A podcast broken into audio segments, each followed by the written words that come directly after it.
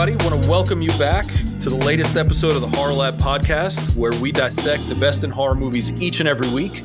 I'm your host, Will, and I'm excited to be with you guys for the next little bit. This is our second official episode. Our first episode was just me talking into the void about my favorite horror movies, top 25 horror movies. I've mentioned it before, I'll probably say it every episode. Most episodes I'll fly solo, but this week we have a special guest, and uh, I'm super excited for you guys to meet Jon. Jon has the best podcast voice in the game, so just just sit back in your seat, give him a listen. You heard the laugh, Jon. Introduce yourself to our crew, and and uh, we'll roll from there. Hey, what's up, y'all? I'm Jon, and uh, I'm an associate pastor uh, at City Church in San Antonio. I love horror movies, a lifelong love of horror movies, and got a couple kids, happily married, that whole thing. And they're young enough that they can't watch horror movies with me yet. So I'm making a list of all the movies that I'm like, oh, okay, I got to show them this. And I'm trying to figure out the order because there's some movies that you can show like in advance. Like, for example, theoretically, Jaws is PG, Yeah. but it's not PG. No, it's not. And I remember being scared of going in the water. So I'm like, if I'm going to show it to them, I can't do it during the summer While you're at when the we're beach. swimming. Yeah, like we, we can't do that. So I got to do it in winter, but I don't know that they're old enough. So anyway, uh, love horror movies. I love podcasting. Will is like my brother. Like my brother, I told my wife that this morning. You're like a lost brother that I found somewhere. So we love horror movies. We love just talking. We could chop it up any any day, anytime, and get into That is the truth. conversation. We're recording now, but before we started recording, I think we were we were just shooting the breeze for like 30 minutes, 40 minutes, Easily. just talking. I mean, and and the time just sort of evaporates. So I'm I'm super excited. John, you have you have young kids. Uh, my kids are are uh, teenagers, preteens and teenagers, and uh, we've I've just recently started watching some scary movies with them. I'm curious to know what's on your list so that I can then Okay. take some of those movies and say to my wife, "Hey, Jon Pyle says these movies are okay. can we watch these?" oh no um I, I don't know if i want that on my head i don't know if i want your wife to be like what um, I'll, I'll leave. I'll leave your your name out of it. I'll just say uh, an unverified source, kind of thing. An unnamed source has Yeah. provided me this list. Okay i think so I, I think the first one that we're gonna do and here's what i'll say. The first one we've done and mm-hmm. I'll, I'll tell you two that we've done that have worked. Jurassic park.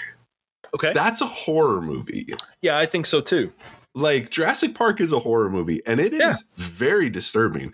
See, I remember my lens of it, like watching it as a kid, I was just like, oh yeah, it's an action movie. And then you watch it with your kids and you're like, that first scene with the raptor is scary. Yep. Like, and they're transported and the guy gets caught and it's horrifying. It's like, Yep. he's like screaming and there's blood and they're like, put it down. And it ends up being this whole thing. So we watched Jurassic Park. Okay. That's one that's like, okay, I think that's good for your teenagers. Gremlins, again, Ooh. that's a horror movie too. One of my Uh, favorites. A good Christmas movie as well. Correct. But you have to be careful because there's a like n- there's no Santa Claus That's fair. um scene. So like if your kids still believe in Santa, don't do Gremlins. I found Fair. that out the hard way. Um and currently my 7-year-old is skeptical of Santa, but my 11-year-old is like all in and is like okay. no, duh, there's a Santa Claus. Come on. like and so that's a weird vibe. Next one I'm thinking is Tremors. Oh, we've never seen uh, Tremors. Yeah, I've Tremors is They've never seen it. yeah, Tremors is a PG-13. Uh no weird sex scenes. Okay. no um nudity the violence isn't really gratuitous because it's Okay. mostly underground Okay. so you're not seeing a lot of like blood splatter and all this and it's a little ridiculous the tone is like campy and comedy Yeah. and so you're not getting these like you're getting fun thriller not That's like thriller. So Tremors is a good one. I mentioned Jaws. I think Jaws is so well done that Mhm. you can like let uh, like a, a kid can watch it. There's some jump scares, but it's a very specific. So for the way that my kids are, like, what will they have nightmares about? and will they have like will they think this could happen to them Sure. um and so like i'm i don't like the stalkery ones yet because my kids will Sure. think there's someone in their bedroom uh, but they do they th- th- my 11 year old is old enough to know that there's not a great white shark under his bed Right. uh, and so i think that one's good so that's that's kind of where we're working up to Okay. um they're trying to my 11 year old's trying to talk me into M3GAN the new the new Yeah, yeah, yeah. movie because it's pg-13 and i'm like ah, ooh, i don't know uh But so some PG 13s now are a little on that closer to that R scale than not. Yeah well and You it's know. all about the tone like to me it's about the tone of like is this like a fun tone or is this going to be a heavy tone that he's going to be all anxious and nervous about Yeah, for sure. That's good. So we've been watching probably for the past six weeks. We've been watching this this movie series that we found on on Amazon Prime um, called The Blackwell Ghost. ooh and um, I don't know how to describe it so well. Uh, it's it's definitely it's a fun ride. Right now there are seven movies. The movies are on the shorter end. They're probably an hour to an hour and fifteen minutes, okay and um, they it's like this riff on paranormal activity, but like a bit of a whodunit. So like it's hard to explain. yeah There's two. The first two movies are a unit, and then movies three through at least seven are a unit.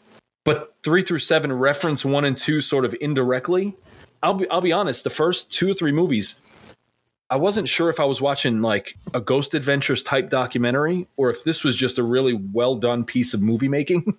yeah you know and so we've previewed them i've previewed them before uh, watching them with the kids and they're just it's a fun ride like there's nothing overtly scary about the movie yeah. But there's these little things that happen that you're like huh wasn't expecting Hmm. that you know? And so yeah so the blackwell ghost we've been watching those um we've watched i don't know if you remember this movie from the 80s the gate?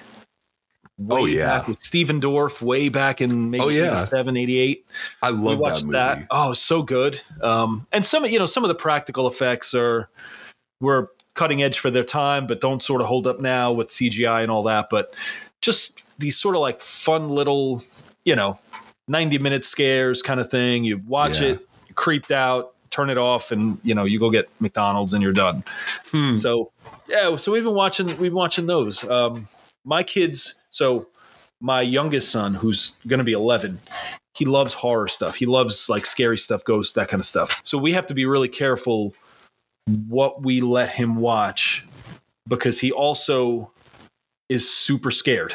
Mm. So, like Yep, he yep. loves it, but like he's not going to go up the stairs to go to bed. He's going to ask someone to walk with him to the bathroom or to get a glass of water totally so we have it. to like we have to like spread it out over over weeks you know sometimes Yes. multiple viewings to give him some calm yes oh i love it i love it uh, you know you were talking about jaws i think jaws was one of those movies that fell in between before there was a pg-13 rating where it was Yep. like you went from pg to r yep and it was a that's like a wide gap of in the rating system huge between huge movies.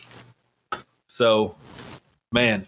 All right. So, talking with Jon last week or the week before about recording today's episode. I said, "Hey man, you want to jump on on the podcast?" He said, "Yeah, of course." I said, "Well, you pick the movie cuz like I, I that's that's part of my approach here is I just don't want you to talk with me about movies that I like. Like I want to talk with you about movies that that you're passionate about that you love. I think it makes the conversation dynamic."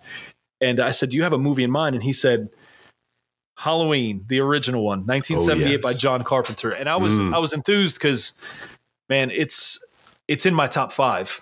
Yeah Um, and so I remember the first time I I saw it, I watched it. I was a, probably my my son's age, my oldest son's age, Yeah. 12, 13, somewhere in there, and uh, I was not ready Mm. and I had I had watched by that point I had already seen The Exorcist. I had seen uh, other horror movies like Serpent and the Rainbow, some of those, and um, but I was not ready for for Halloween, and and it took me years to to figure out why I wasn't ready for for the movie. It wasn't so much. We'll talk about it. Yeah. All right. So, so Jon, let, let's let's do this. We're gonna we're gonna dive in. Um, I say this in every episode. We are not going to do a scene by scene recap of of the movie. There are spoiler alerts just because uh, we are talking about a movie. So if you've not seen Halloween, one, I'm I'm really sad that you haven't seen Yeah, serious. So my strong encouragement is don't listen to this podcast.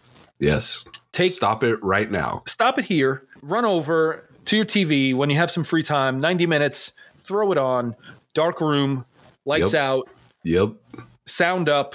It is if you've never seen it, this is one of those movies you can't get it back. You can't get a first viewing back. Yeah. So make all the things, do all the things you need to do to enjoy the movie, and then come back and listen to us. Mm. Um, we'll talk themes and that kind of thing. Um, but as far as uh, what the movie is, go watch it. Well worth it. Yes. Um, all right, Absolutely. Jon, can you give us a five minute, three to five minute recap summary trailer of what Halloween is? Yes. It's the night he came home. That's it. Right. Oh, I want to do the trailer voice, right? Uh, 15 years after murdering his sister, inexplicably, Michael Myers escapes from the Smiths Grove Sanitarium. It is truly a template for Yeah. the slasher film of escaped lunatic stalks babysitters in creepy, uh, dark settings on Halloween.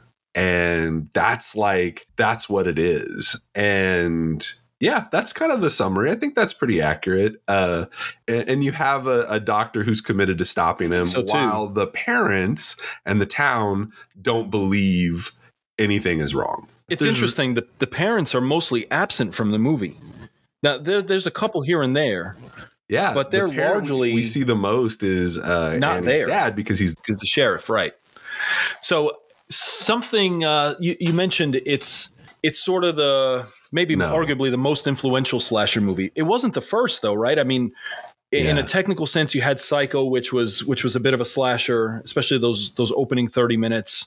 Uh, in the a few years before that, you had Black Christmas that came out, um, and then you had Texas Chainsaw Massacre, and and while each of those movies was unique in its own right, Halloween was. yeah it's the I prototype mean, in like a way, it, it- was genre it has stuff that those other movies know? don't have um and you know black a lot of people are like black christmas like that's one that that is kind of oh that's the pre-halloween but it's like ah, black christmas is like the dr j to halloween's michael jordan where it's like you oh see man, we're a lot start of the war elements, words. but it, it doesn't come all together and there is something about the way that john carpenter shot it Doesn't put them the together. iconic mask and because for black christmas you really it's more of a mystery of like Mhm. you don't see the killer you don't know what that's about you don't really comprehend it it Right. leaves you in a lot of guessing and this one makes it super clear who the killer is. There's no mystery. There's no like who is it? Well it's michael myers.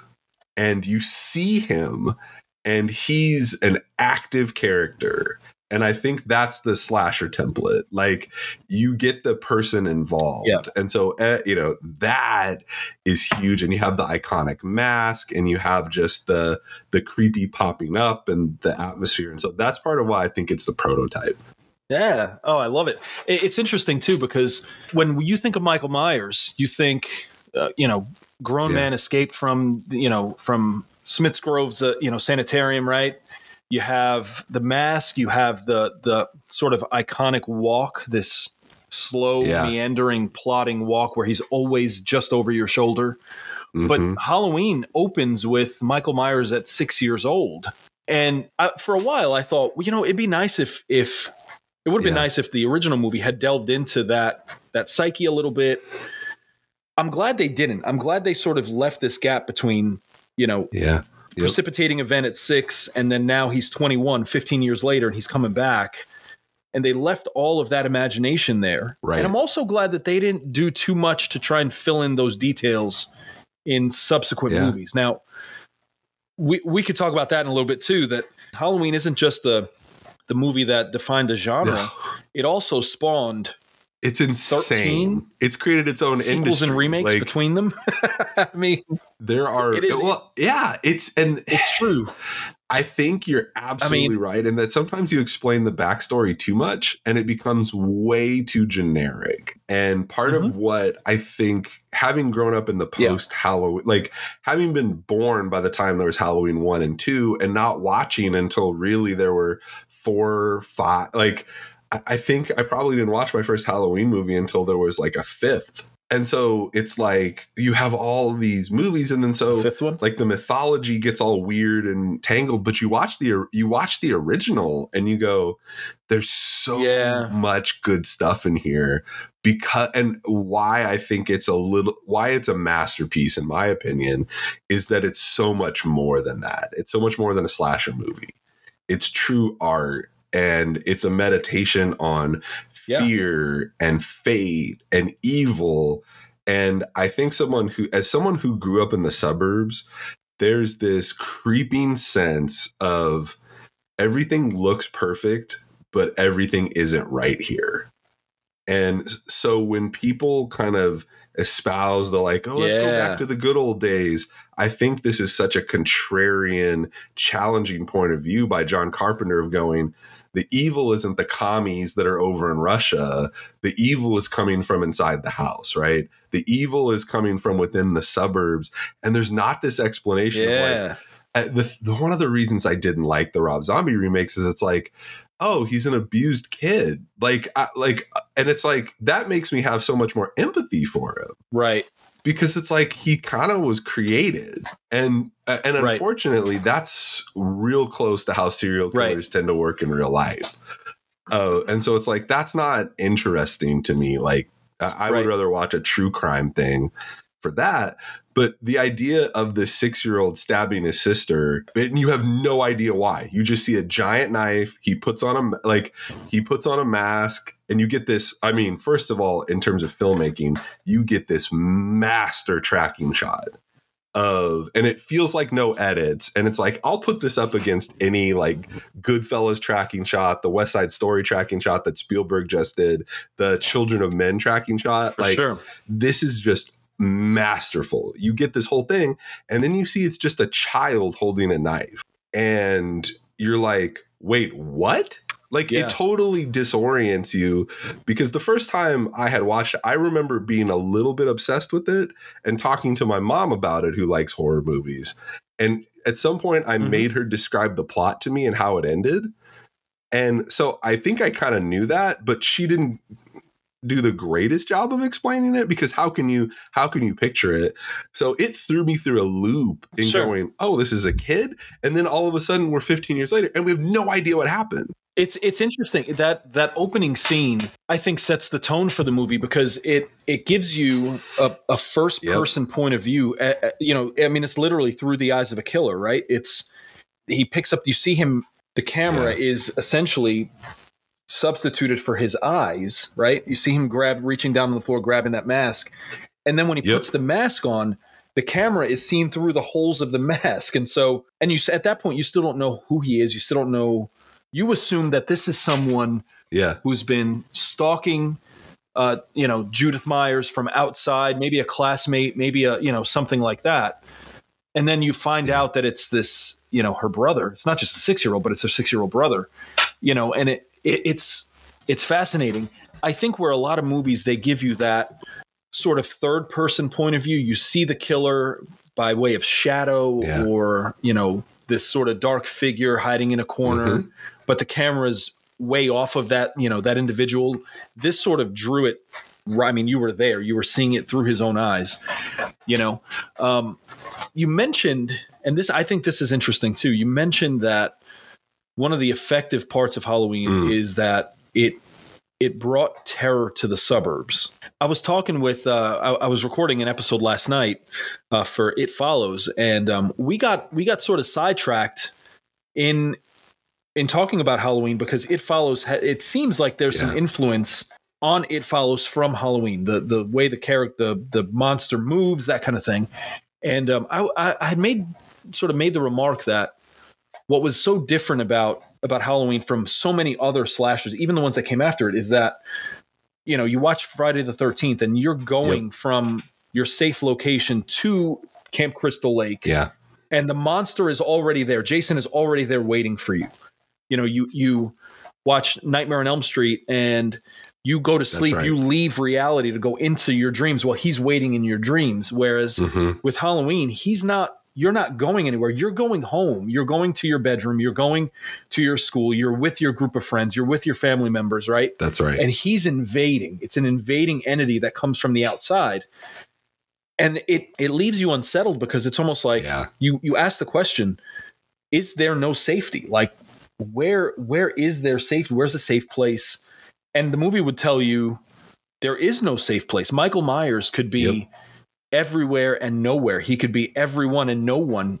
You don't know That's who right. he is, but he's potentially Yeah. everyone you come in Well, contact with. right and and Because of the I think mask. that's such an You effective know, it's part so- and that's part of what the final shot really sets up and the final sequence of you you shoot this thing this entity six times falls off a balcony and when you look he's not there and to me almost the most effective acting in the whole movie is donald pleasence he doesn't look entirely surprised. Uh, like there's a little bit of like what, but Yeah. his fear, but also not shock.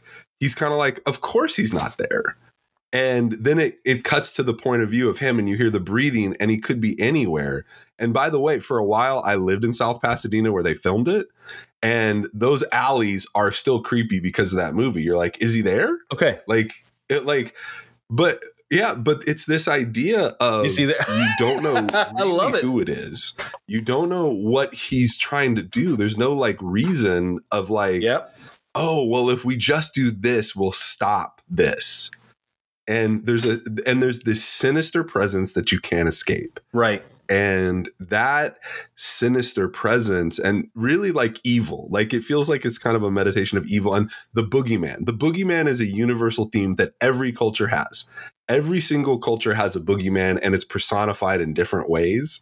Yeah. and in this case this feels like a boogeyman for the you know boomers of the 60s 70s and 80s contextualized. And and it's it's so universal because everybody gets it. Everybody gets hey i'm in the safest most remote place. I'm not in Yeah. the city. I'm away from crime. And it's like nah there's evil here too.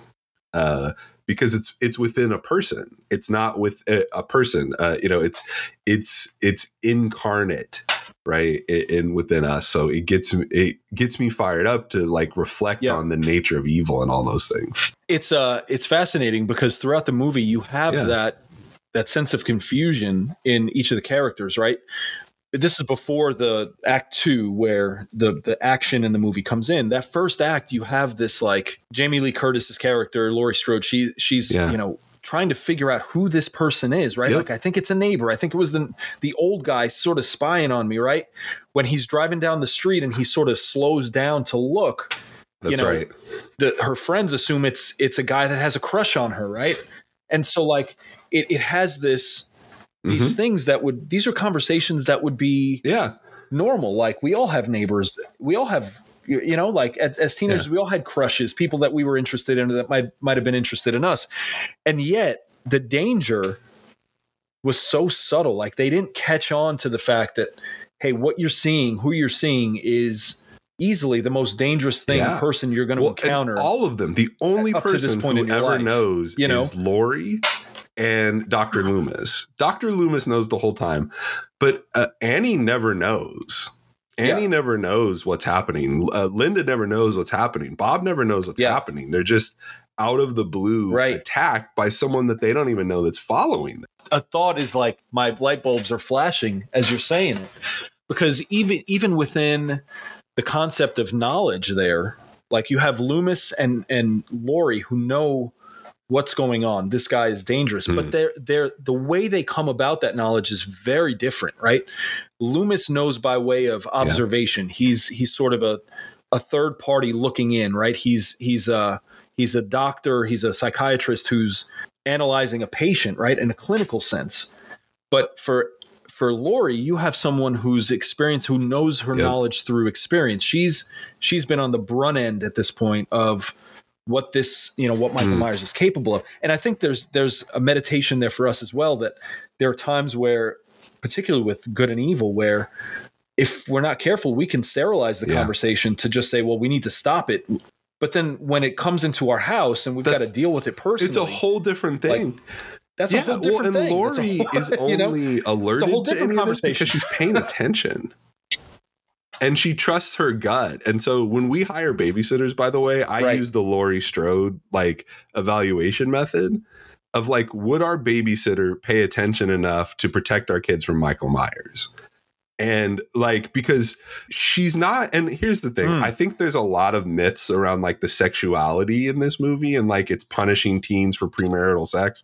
I don't, I don't think it's that at all. Sure. I and because it also Sure. the importance of the opening shot is that there was premarital sex in 1963, not just 1978. Um, Sure. and so there wasn't this like morality That- play around that. sure. But anyway, uh, like the other teens just assume that they're safe and they pay no attention to their surroundings.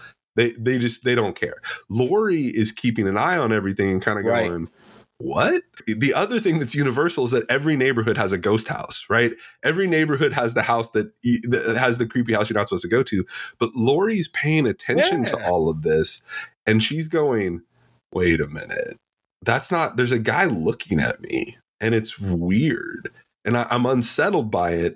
And the only reason she gets involved is Right. that, you know, she's trying to figure out what's going on at the other house. And finally, she gets that weird phone call and she trusts her gut to go over there. And she goes, ah, There's something not right.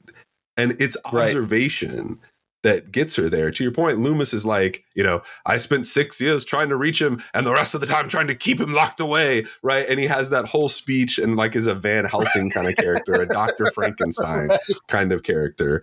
Um, and Laurie's just Yeah. paying attention and is kind of intuitive of like, I, something's not right with with the they haven't come back they have there's a responsibility to Laurie and so I think I think that is kind of brilliant of being able to assess the danger and not just assume the safety.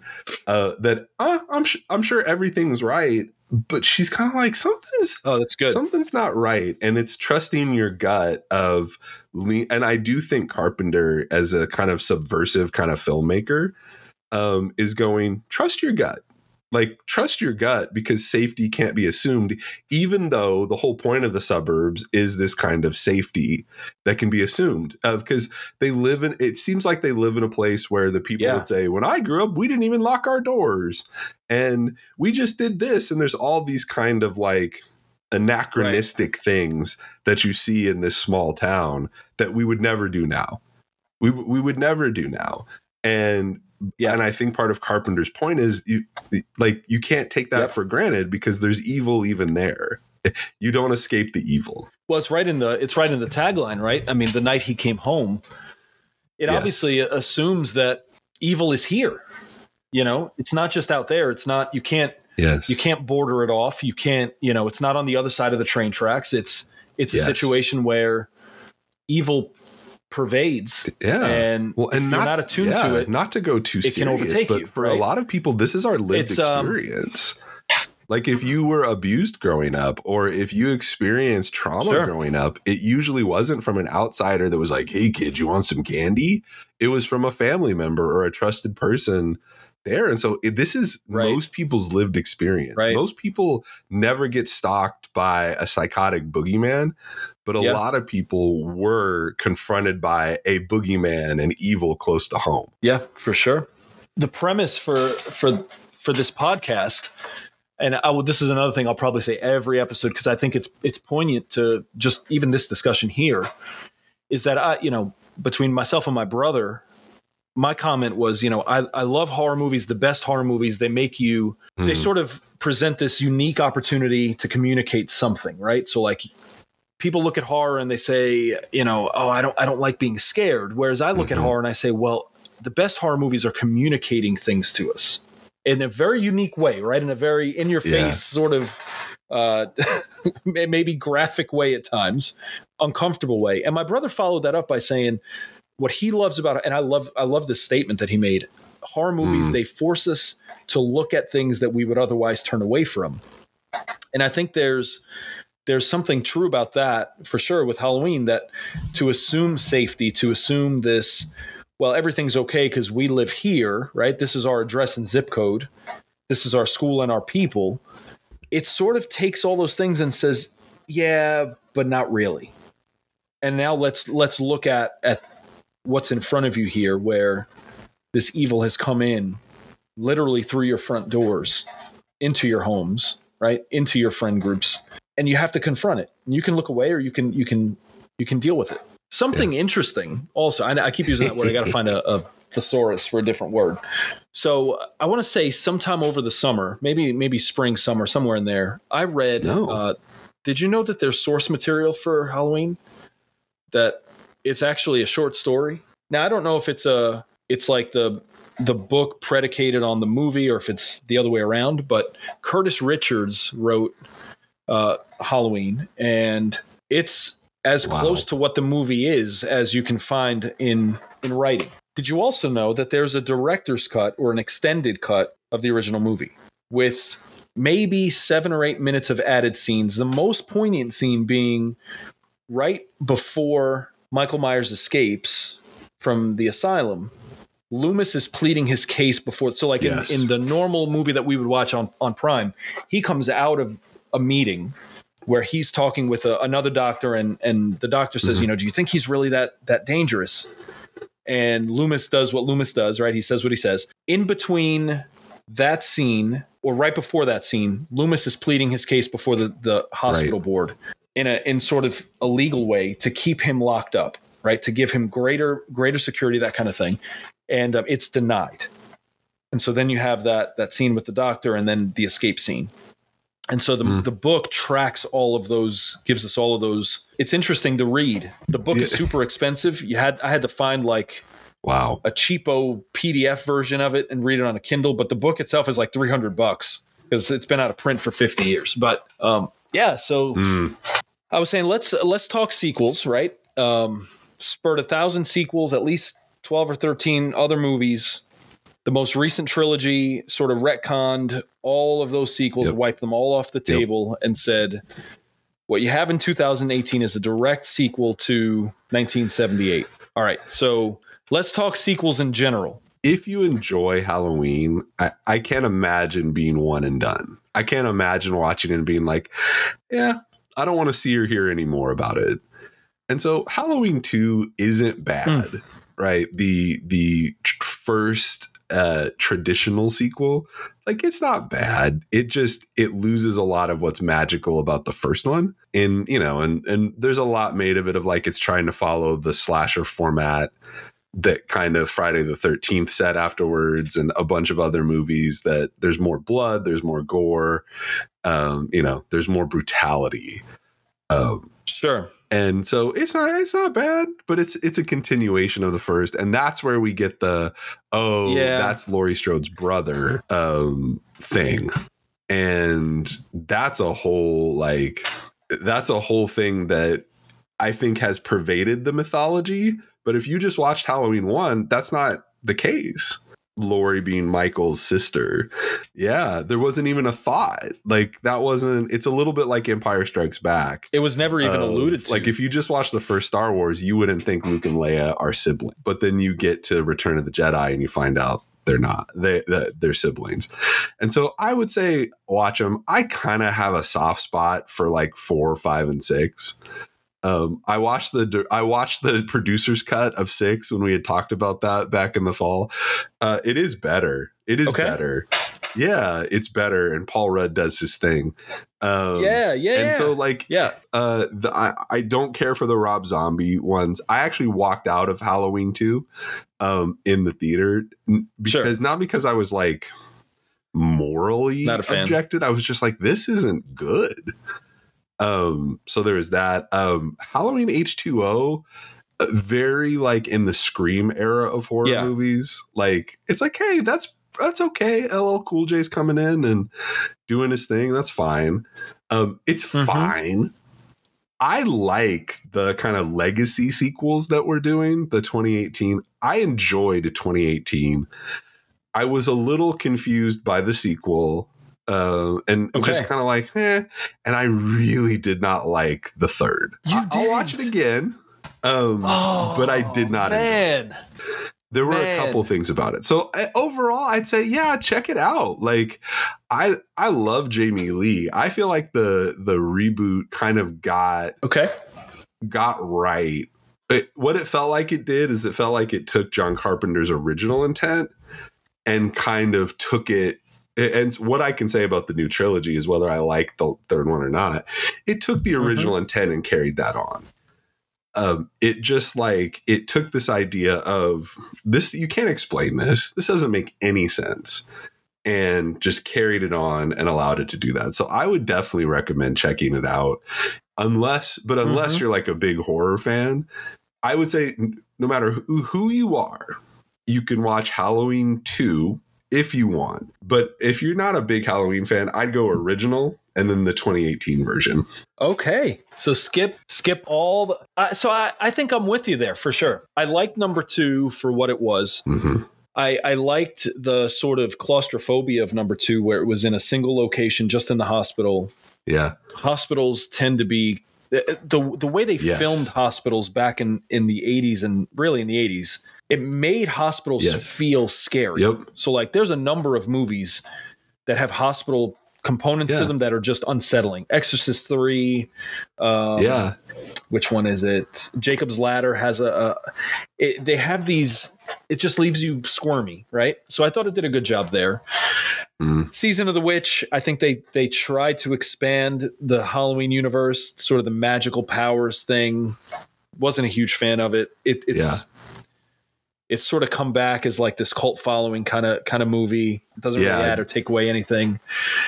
Numbers four and five with uh with the Yeah. I guess the niece. Yeah, with it they were fine. Uh, they're to me they're the slowest of the movies. I think they tried to Yeah. move away from Michael Myers the character and more to a plot driven sort of narrative for him.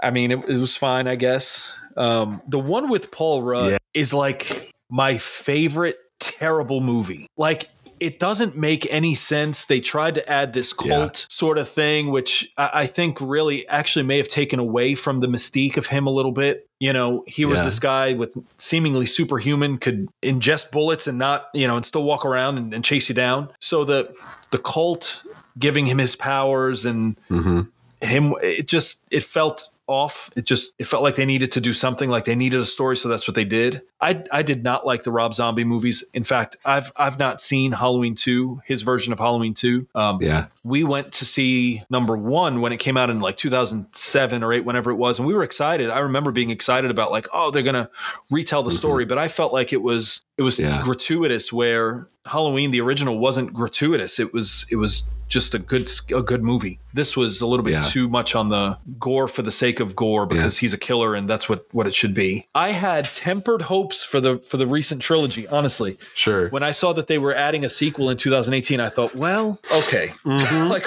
we I've seen all these movies before, we've been here before. I don't know that I trust it. and so, but then when I when I found out that they were basically going to do away with everything else that came before it, I thought, okay, well that's that's interesting because I'm interested to Yeah. see what they how they start out because the end of the first movie has him gone. He's he fell off the balcony. They look down, he's gone, and then it's end scene, like end credits. So where were they going to pick up this second movie, right, or this this sequel, this direct sequel? So I really like the concept there. Um, Right. Him having been imprisoned, separated from the mask. I like the concept of the mask providing that sense of power, as opposed to this like weird cult thing. You know, I think that was, and I think that idea was teased out into the third one, where Yes. Corey's character picks up the mask, and it, it almost riffs on that idea of, hey, Michael Myers really could be anybody, right? Including a guy Yeah. who, just a kid for all Yeah. intents and purposes, before the tragic event of that third movie, was just a normal kid, right? He was a normal guy just going about his life. And then all of a sudden, this Mm. thing happens, and sure he gets a hold of the mask and he becomes this sort of you know michael myers light 2.0 maybe not 2.0 but so i like the first one 2018 version because it it picked up it did it was a good pickup from where the story left off i did not Yeah. like halloween kills i didn't like the angle of tommy's character coming Yeah. back and I felt like those were just throwaway characters that they tried tried to utilize for the sake of nostalgia, but it just didn't. Yeah. For me, if you're gonna if you're gonna bring characters back, especially characters that survived the first one, Yeah. Well, and I, I feel like they need to be more than just yeah, the third the pro- my problem with the second one is that the third one feels because like it they, the they put up no fight. It was no no fight, no resistance. like it doesn't like it was treading water. It was like we we have a three picture deal, so we got to stretch this story out over For sure. three movies where you got Jamie Lee in the For sure. hospital. You get like she's not even interacting, and it feels like you could skip straight from the first to the third. right. You don't you don't lose a lot. And if if the third was a was closer to the second, To the third. where yeah, I it kind agree. of where the second was going felt like they were going you know there's kind of the horror in all of us. There's kind of the evil and in the mob and like what we do and how we keep evil alive right? And it's like evil dies tonight. Um and this whole like it was very prescient though of the moment because it came out right after the the capitol attack. Yeah, um and it kind of like it kind of captured a moment where it felt like you know what what if we're the evil sure. um and it I, I liked that and i thought that was interesting but then they like the way that it ends is kind of weird and they undo it they do undo so much of it in the third one that it's like it's almost like the last jedi and uh the rise of skywalker where it's like you did some really cool stuff there Yeah. but like you didn't follow through and so it almost feels like it's made by different Yep. people and so i think there's there's two it's almost like it branches off into two Yeah. different things like it's almost like Halloween It was- it was like very second, abrupt. second movie and if it's that to me it's a lot more interesting and kind of go off the sh- the offshoot there so that's kind of where i'm at with those sequels and if you're a horror movie person which is probably who you are Yeah. listening to this podcast watch them all man just watch them all like I I some agree of them are bad and you can fast forward through them but but watch for them sure. Yeah, I, I agree. Uh, so I liked. I I think I liked the third one. Maybe it was the yeah the tone of the movie. It it felt right it felt like a little bit of a dark comedy more than a movie that was taking itself too seriously. What I didn't like about the overall trilogy, the new one, Mm, is it sort of made trauma a little bit of a caricature.